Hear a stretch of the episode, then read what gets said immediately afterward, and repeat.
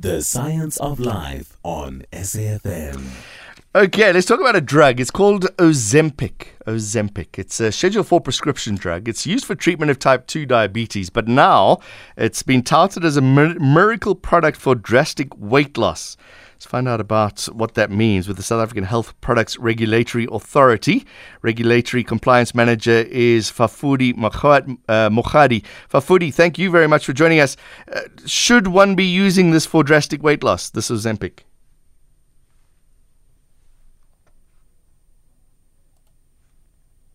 not registered for that. It has not been evaluated for efficacy and its safety in mm. that, and the, the, the company Novo Nordisk hasn't registered it for that. So if it was that magic drug, it would have been registered for that. Therefore, we discourage people to use it for that purpose. How how are people getting a prescription drug, Schedule 4 nogal, to for something that it's not designed for?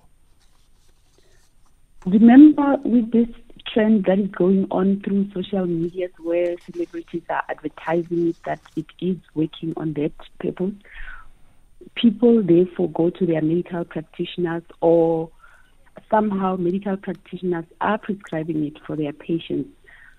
In terms of the law, the doctors are allowed because they are healthcare professionals. Mm-hmm. They've been trained for that. They are allowed to com- to, to prescribe it for off-label use. But the danger of off-label use is that the the, the manufacturer has not uh, registered it for that. Therefore, they are using it off-label. The practitioners that are prescribing it. However, we also notice that online there are online adverts uh, uh, um, uh, advertising this, and people are purchasing it online. How do we get to know this? We detect this at the port of entry, like your airports, your seaports. We've got um, officials that are working there when they detect this, and then we are able to to detain them. Off label means it's being used for what it's not originally designed to be used for. That is correct. Okay. And therefore, the medical practitioner will have to take that risk of monitoring the patient because people are different. They've got different conditions. How they will be reacting to this, it may not be immediate because you must remember that this is not a this is a recently uh, registered um, medicine. Therefore, in terms of uh, recently um, registered or marketed medicines, there still have to be that post-market uh, monitoring of patients that are using it for adverse events or side effects that were not picked up during the trials. So people must ask themselves why Novo has not yet registered this drug for what they say it does. Right. Okay. So one of the issues is now there's a shortage of this drug for people with type 2 diabetes. So that could be a health risk for them. It is indeed, uh, uh, uh, hence our plea, and we are also working with Novo Nordisk to make sure that the supply should be targeted for the people who need it, the diabetic patients.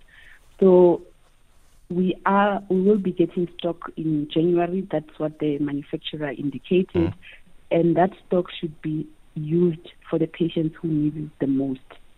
And then the second issue is now there are fake products coming on, fake Ozempic products on the market. How do you know the difference between a legitimate Ozempic and a fake Ozempic?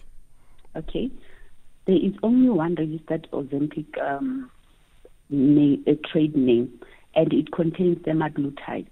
So that is the registered product, the authorized product to be marketed in South Africa.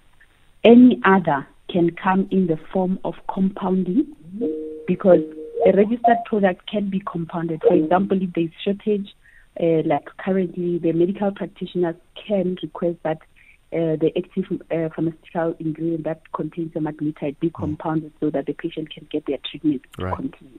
Yeah, so that is how people can have access to it for the purpose of um, treating diabetes. However, the danger of this is that because now there is a shortage, people are importing semaglutide salts, which are not exactly the same as the the Ozempic, one in Ozempic, and this is not allowed.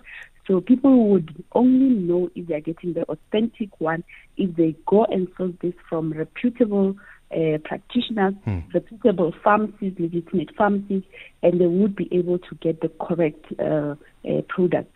Because um, as I'm saying that now it is out of stock.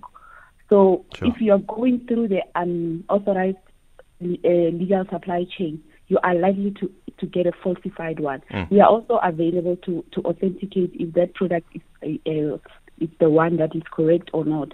But uh, what we urge people to do is that they need to make sure that they use the correct supply chain. But we have also noted that within the correct supply chain, there are pharmacies that are illegally manufacturing this product, uh, the, the product that contains semaglutide, and they say is Ozempic. The, that is not correct. They must always check with Novo Nordisk if that is the case. B- bottom line is, if you're buying a drug from a mate or via WhatsApp, it's it's not going to be legitimate. I mean, It- let, it- let's assume it- that. Yeah, that is not our our legal supply chain. Do not. People must protect themselves because you know the danger is that whatever that you are buying, it may not have the active ingredient. It may actually be even containing insulin instead of semaglutide. It may be uh, contaminated because the reason why we evaluate uh, the formulations and also we evaluate the manufacturing facilities is to make sure that there will be a validated, consistent um, supply and manufacture of the quality, safe, and efficacious product for every batch. Every batch has to be uh, certified that um, it meets the specifications. Every batch that is produced that is registered, for example, Ozempic batches, Novo Nordisk will make sure that every batch uh, they prove to the regulator that it has passed all the specifications. So if you are getting a product from elsewhere, the challenge is that it, those have not been evaluated for quality, safety, and efficacy. And later you may realize you may um, experience complications in your life, which you may not be able to attribute them back to that product. Fafudi Mokgadi, thank you very much. South African Health Re- uh, South African Health Products Regulatory Authority. She is the regulatory compliance manager.